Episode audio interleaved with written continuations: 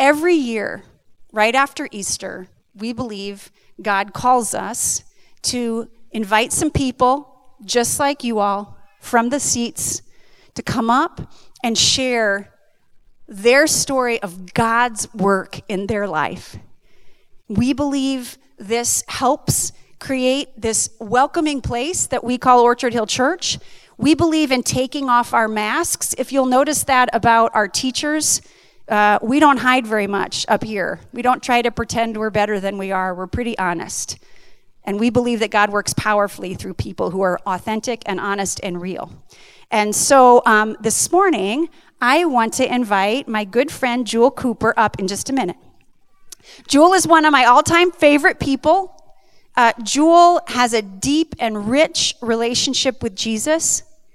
Jewel has been helpful in her professional life, in my family, uh, and, and, and in my own life. And uh, Jewel has a powerful story to tell about God's faithfulness in her life. And so now I invite you to come up. I'm kind of bossy. And uh, she's got to run the gauntlet here. You don't even know how scary it is to come up these stairs and not, and not trip. So go ahead and get yourself comfortable. And uh, I'm going to pray, and then Jewel's going to share her story. God, thank you for the gift of another day to live and to serve and to worship and to live beyond ourselves. Thank you for Jesus. Thank you that we no longer have to strive and scratch and scrabble to try to make our way to you, but that through Jesus, we are loved, we are connected, we are redeemed, we are your children. Thank you. And I pray now for my friend Jewel that you would empower her through your spirit to share her story clearly and concisely and confidently. Thank you for the way that you've worked in her life in a powerful way that I believe is going to resonate with many, many people in this room. And I pray now, Father, that you would open our ears and our hearts to what you have to say personally to each one of us through my friend Jewel. I pray all this in the powerful, beautiful, wonderful name of Jesus Christ, my King. Amen. Thank you, Alice. Are you good? I'm good. Okay, I'm right down there. You Thank you. Okay.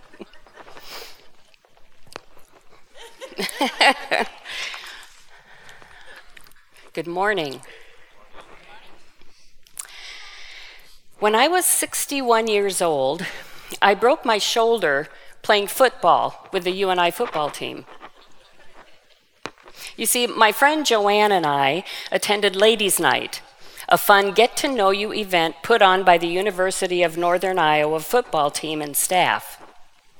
We get to meet the new staff and coaches, and the players tell us about the position they play, then teach us the fundamentals of the game as we participate in running drills with them. It's always a fun time. On Thursday, August 27th, 2015, after we had chowed down the cheese and crackers and raw veggies that were laid out for us, we all headed down to the playing field. Joanne and I stopped by where head, head coach Mark Farley was standing, and Joanne took a picture of Coach Farley and me. Down on the field, we were just completing that exercise where you high step in and out of tires that are lying flat on the ground. At the end of the drill, there was a very large football player who was offering his hand for a high five up top. I jumped up with all the strength I had left, slapped his hand, I think, and then everything went black. Next thing I knew, I was lying face down on the AstroTurf with Joanne by my side trying to sit up. My left shoulder hurt with excruciating shock waves. I hoped I could stay conscious. One of the trainers came over and checked me out, and I remembered Joanne giving him orders about getting ice and some other stuff that I don't remember. It took a village, but they got me up and on my feet. Joanne brought me to the emergency care center, and an x ray showed that I had shattered my humerus, which I didn't find funny at all. And I was given an appointment to see an orthosurgeon the next day, Friday, at 4 p.m. I need to pause here and give you just a little background. I was actually in pretty excellent health when this happened. I was 61 years old and had been living with diabetes for almost 40 years now. In 1977, when I was diagnosed, it was called juvenile diabetes, which came to be known as type 1 or insulin dependent diabetes. Type 2 diabetes is considered preventable and reversible, but type 1 is lifelong and means that my pancreas doesn't produce insulin.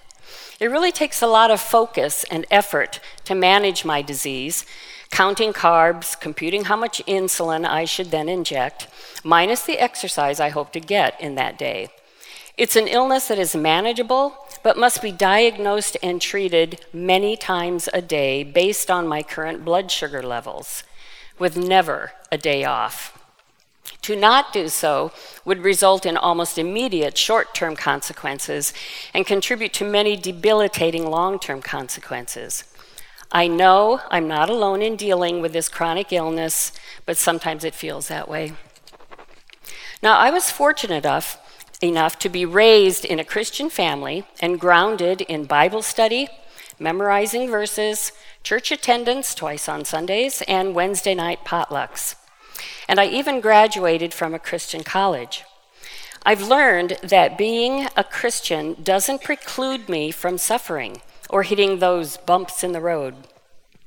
I've learned through poor choices and tough circumstances that it's not enough to have head knowledge of the Bible, but putting that knowledge into faith and that faith into practice requires that I live in this world with troubles and challenges. Although I certainly don't need to live here alone. But it took many years for me to figure this out. Throughout my young adulthood, the stress of college, then marriage, then traveling and singing for a living, pregnancy, and the birth of my son, Brian, the ups and downs of a stressful marriage, divorce, being a single parent, controlling my own health, and worrying about earning enough money to make ends meet sure seemed like a lot for me to try to juggle all on my own. I had been divorced a couple of years when I met Joel. The past 28 years with Joel, 26 of them married, have been life challenging, life affirming, full of love, plus frustration, jealousy, and anger, and some sleepless nights. All in all, though, Joel is not only my best friend, but he and God have also taught me so much about being in relationship. It turns out that God knew exactly who I needed in my life and was planning how and when we would meet and what it would take to keep us together. What an amazing gift from God Joel has been to me. Even though it seems like we are complete opposites, and believe me, this can be challenging, when we keep our eyes focused on God, God is always faithful and quick to cover us with his grace. Romans 8:28 in the message tells me that's why we can be so sure that every detail in our lives of love for God is worked into something good. Isn't this great news? Even when I mess up and turn away and have questions and doubts about what I'm doing, God can turn all these things into something good. Joel and I met and dated, living about 90 miles apart. I lived in Des Moines, and he lived on a farm outside of Traer. We didn't have smartphones or Skype, but for two years, our nightly long distance phone calls and seeing each other on the weekends helped us get to know each other pretty well before we married on December 23, 1990. Life down on the farm was overwhelming for this city girl. My nearest neighbors were my in laws, and they lived on another farm about a mile away. It felt isolating and lonely for me, especially in the spring and fall when Joel would just disappear. That's planting and combining seasons for those of you who aren't rural folk like I wasn't. So I saw this as an opportunity to enroll in UNI's master's program in mental health counseling. After graduating, I began my career as a gambling treatment counselor. I loved helping others and appreciate the guidance and philosophies of the 12 steps of recovery. I still find that these 12 steps are the foundation of my spirituality. In 2010, at the age of 56, I felt exhausted trying to keep up with my full time career. I decided to take the same advice that I gave my clients to slow down and take care of myself. With Joel's gracious blessing, I left my full time job with gambling addictions and opened a part time private counseling practice. I loved every minute of my time in private practice. I found that I had the time to also add daily meditation to my schedule. I would, and still do, look forward to getting up early and spending quiet, alone time with the God who created the galaxies and universes. And I believe that the same God actually delights in spending this time with me, too. We have delightful conversations, or read the Bible and other inspirational devotions together. Sometimes we nod off and take a nap together, or just watch the sun come up together. It has never been wasted time, no matter how busy I think my day is going to be. Now, I am an aging diabetic, and I feel very fortunate that I still have my eyesight and all of my limbs. I do have many of the side effects of long term diabetes, like delayed healing of wounds, blood sugar fluctuations and resulting mood swings, clinical depression, an underfunctioning thyroid, a heart stent, reduced circulation, and painful neuropathy in my feet. And just recently, I was found to have some diabetic retinopathy in my right eye. Plus, arthritis and osteoporosis, and you just about see the condition that my condition is in, so to speak. In 2012, I added yet another diagnosis I began noticing that I was making clerical mistakes and forgetting details, both at home and regarding my counseling practice. Now, I have been an obsessively organized perfectionist my entire adult life when it comes to typing and details and paperwork. And I was at a loss to explain how I was making all of these mistakes. What was going on? I became concerned that I might be able to provide I might not be able to provide quality counseling therapies and appropriate confidentiality to my clients. I made an appointment with doctors for an MRI and psychological testing. They discovered that I have a disorder called cerebral atrophy, which means that the cells in my brain are dying due to extreme highs and lows of blood sugars that deprive my brain of oxygen. This shows up as black holes on an MRI picture. Some of the symptoms are loss of memory, inability to do daily functions, and confusion. Its symptoms mimic those of dementia or Alzheimer's disease. After repeated testing and some obvious progression in my forgetfulness and clerical errors, I decided in 2014 that I should retire from my counseling practice. Thankfully, through it all, I have maintained my very close relationship with God. I have never stopped spending my morning time with God, and it brings me comfort to know that I can talk about anything with God, even my fears and upsets. I can't really say when it happened, but I began thinking more and more about some of the stories I've heard about loved ones with dementia who become confused, then start drooling and need to be spoon fed and cared for until they die. I wondered if there was any awareness going on at all in that person, or had their brain died? Did they still feel, or think, or love? Could they hear? Did they still know who God was? Would the Holy Spirit still take up residence in such an empty shell? Unfortunately, no one has gone through the experience and come back to tell us all what it's like to lose one's mind at the end of life. I slowly, yet resolutely made the decision that I would not put my husband, family, and friends through the turmoil of watching me lie in a bed wasting away, not having any idea what reality was or who people were. I didn't feel depressed. And this didn't seem like being suicidal. It, was, it would just be so much easier for me to decide when I was done with this life. There was no need to even discuss it or ask for other opinions. I didn't even discuss it with God, it, it just made sense. Back to my football injury. Yeah, I have football injury. the day following my accident, Joel brought me to the doctor's office after a restless night. After examining me, I was to return on Monday for an MRI of my shoulder, so the doctor gave me a prescription for oxycodone to help with the pain. After Joel gave me an oxycodone pill that night, I was out. Literally. The next time I remember was the Sunday morning of the great gathering, which I really wanted to go to, when friends Linda and Joanne came over after church to check on me. I don't remember any more than just that they were there. What happened after that was so bizarre that it's difficult for me to even put events in order or to remember what they were. I remember having weird hallucinations of being held prisoner and watching bombings and war scenes out a window. I was so confused. What a nightmare. I'm told I even had a conversation with my dad, who passed away several years ago.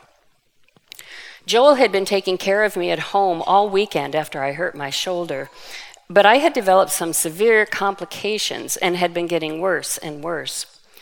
Joel became especially concerned when I couldn't remember how to program my insulin pump, something I do many times a day. That was when he took me to my doctor's office and she ran some blood tests. Those results indicated that I was gravely ill by all accounts. So Joel drove me to the emergency room where I was then admitted to the hospital. That was Tuesday. The following Saturday, September 5th, the decision was made to transfer me to the University of Iowa hospitals in Iowa City. My friend and pastor, Alice Shirey, tells me that she and others who were in my room at the time watched the machines that were attached to me as they indicated that my kidneys were shutting down. And they didn't even know yet what was causing it or what my diagnosis was. After taking blood samples and sending them to Mayo Clinic in Rochester, Alice, Joel, and Linda prayed for me, and then an ambulance took me the opposite direction to the intensive care unit of the University of Iowa hospitals. The next thing I remember was waking up in a hospital room. I was surrounded by a bunch of people and was aware that Jeff Mickey was there, ready to offer a prayer for me. Through my confusion, Joel walked into the room. I remember seeing his eyes looking into mine, and suddenly I knew I could relax now. Joel was here. Everything was going to be taken care of. I don't remember anything after that, but I knew that my guardian angel in the form of my husband had arrived. I was finally at peace for a while. Long story, a tad shorter. My blood test came back and showed that I had contracted E. coli. When or where or how I contracted this is still anyone's guess. And this particular strand of E. coli was so rare that my specialist at U of I said he would probably never come across this kind again in his lifetime. I had no idea what was going on with my diabetes. My insulin pump had been removed, and I was being given insulin shots. This was the first time in all my years of being diabetic that I can recall someone else making decisions for me regarding my blood sugars. Before this was over, my kidneys had all but shut down, both lungs were filling up, and my heart was having palpitations. I received a blood transfusion, kidney dialysis, and breathing therapy. Oh, yes, and I still had this shattered humerus that I would notice acutely whenever I was moved. I have never felt so out of control in my life. I still have very few memories of these weeks of being so ill, which I count as a blessing. I am so thankful for all of those who cared for me, and I am so thankful for all of those who prayed for me. I've heard others say it before, but truly, I could feel the prayers in a sense of calmness and well being in the moment. After about three weeks in U of I hospital, I was transferred to a nursing home in Cedar Falls, where I spent two weeks learning how to walk and get dressed again and begin physical therapy. Friends brought meals for us to eat together, even washed, cut, and styled my hair, and just made me feel loved appreciated, and cared about.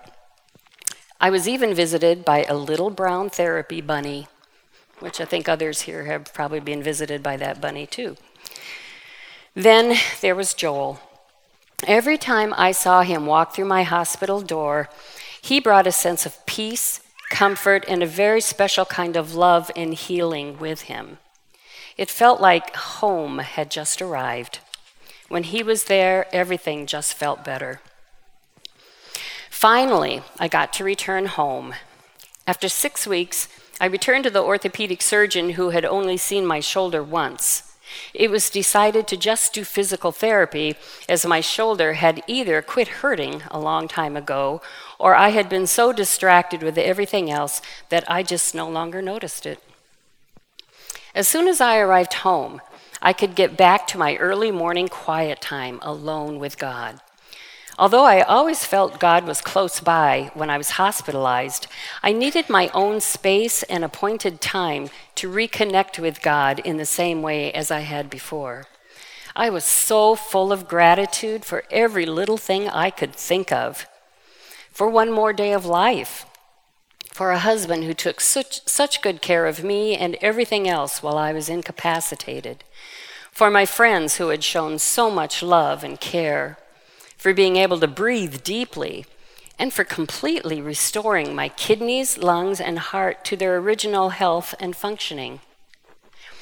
It was one morning when I was musing once again about how God had completely restored my health from some rare, potentially deadly bacteria that mysteriously only struck me, that I heard that still, small voice saying, I will be the one to decide when your time is done here on earth. Only then did I remember the deal that I had made with myself about when I would be done here on earth. I know I just stared into space for a long time. I could hear verses in my head like, I know the plans I have for you plans to prosper you and not to harm you, plans for a future and hope. And I will never leave you nor forsake you. These were no longer just words that I had memorized, but were spoken in great intimacy to me alone.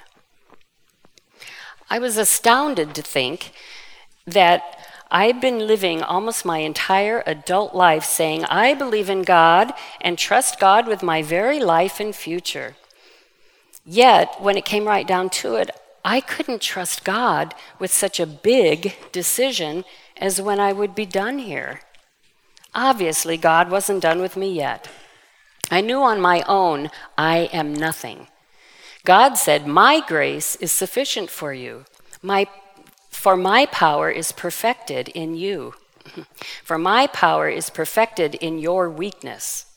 How good it is to know that Jesus is always standing at the door knocking just waiting for me to show up and connect with Him again. I never have had to ask God twice to show up. God has always been there, and I am never alone. So, of course, I can trust God with every moment of my present and my future. I still have all the diagnoses I used to have. God didn't take any one of them away from me. But how ironic that God showed me without a doubt who is in control of my today and my tomorrow and my forever? And it isn't me. When Dave Bartlett spoke about heaven recently, he reminded us that God tells us to imagine the most ideal that we believe heaven could be. And heaven will be even better than what we could have possibly imagined. So when God decides my time on earth is over, I imagine I will be spending time in constant sunshine and walking through lush, colorful gardens, hand in hand with my Savior and surrounded by my loved ones. My body, mind, and soul will be completely healed and restored to peaceful well being. I will continue to learn, which I love to do, and will only have useful information in my brain, so there will be no wasted spaces. And don't even get me started on what my new body will look like. Thank you.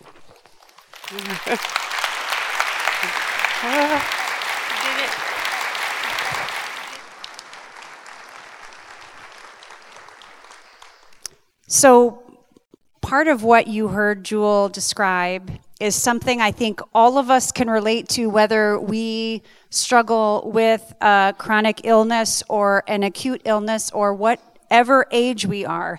And that is this idea that, as, as Dave Bartlett has talked, out be, talked about before, there are things we know, and then after a while we really know them. And then after a while, and through some experiences, sometimes some suffering, we really know them. And so Jules started off, you know, with a really strong, deep trust in God, except for this one area of her life, which I think a lot of us can relate to, where she had just decided, you know what, I'm just going to be in control of that. And though I don't believe that God gave Jewel E. coli, I believe that he used that experience, even the parts of it where she felt completely out of control and was uh, really not with us. Uh, to help her trust Him at, I think, the deepest level a human being can trust God at, which is uh, with, with every aspect of our life, including trusting God with our death. Powerful.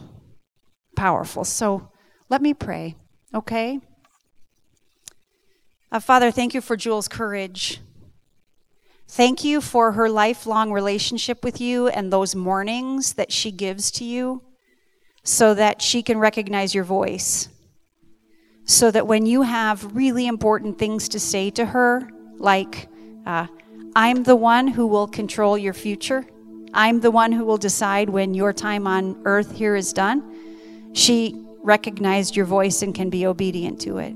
I pray, Father, that all of us in this room, in our own unique ways, in the ways that you've wired us, would create space to sit with you, to learn from you, to even take a nap in your presence, which I do a lot, and uh, and build that relationship with you so that you can speak words of hope and words of courage and words of conviction and confidence and hope uh, into our lives in our darkest moments. I want to take a moment and pray for anyone in this room who's dealing with a long time chronic illness like diabetes or other illnesses that just simply take a toll on our bodies and often make us feel alone. God, may your presence and your comfort be palpable to all of those who suffer and struggle in that way. I pray for those who are dealing with dementia or memory loss or Alzheimer's in their own life, dealing just with the weight of that kind of diagnosis. Maybe, maybe they're dealing with that kind of diagnosis in the life of someone they love, and they've now become not just a spouse or a son or a daughter, but a caregiver. God, I pray for strength and courage and kindness. I pray for anybody who has faced recently an acute, very frightening illness, or right now has somebody in the hospital and, and we're fearful for their life or their future. Father, may your healing hand be on those people. I pray for any of us who have a deep fear of dying who, who worry about what the end of our life might look like. And I, I pray for anyone in here this morning, Father, who may not uh, have a confident relationship with Jesus and who therefore feels very fearful about death and eternity. I pray that your hand of love and warmth and grace and welcome would be upon them and, and that if any of anybody has questions about how to have that confident relationship with God through Christ, they would come talk to somebody on staff. And Father, now I just pray that each one of us can encourage our friends, encourage ourselves, encourage our families to build that powerful connection with you so that we can put our entire life into your hands our days, our nights, our health, our death our eternity. into your hands. We can trust you with all those things, God, and then we can live this abundant life of love and joy you call us to live on this earth, completely trusting you with everything else. What freedom, God. What joy. What hope through Jesus. So thank you for Jill's courage this morning, God. Thank you for her obedience to your call. And thank you for a church that believes in a God who works in the lives of ordinary people all the time. Amen.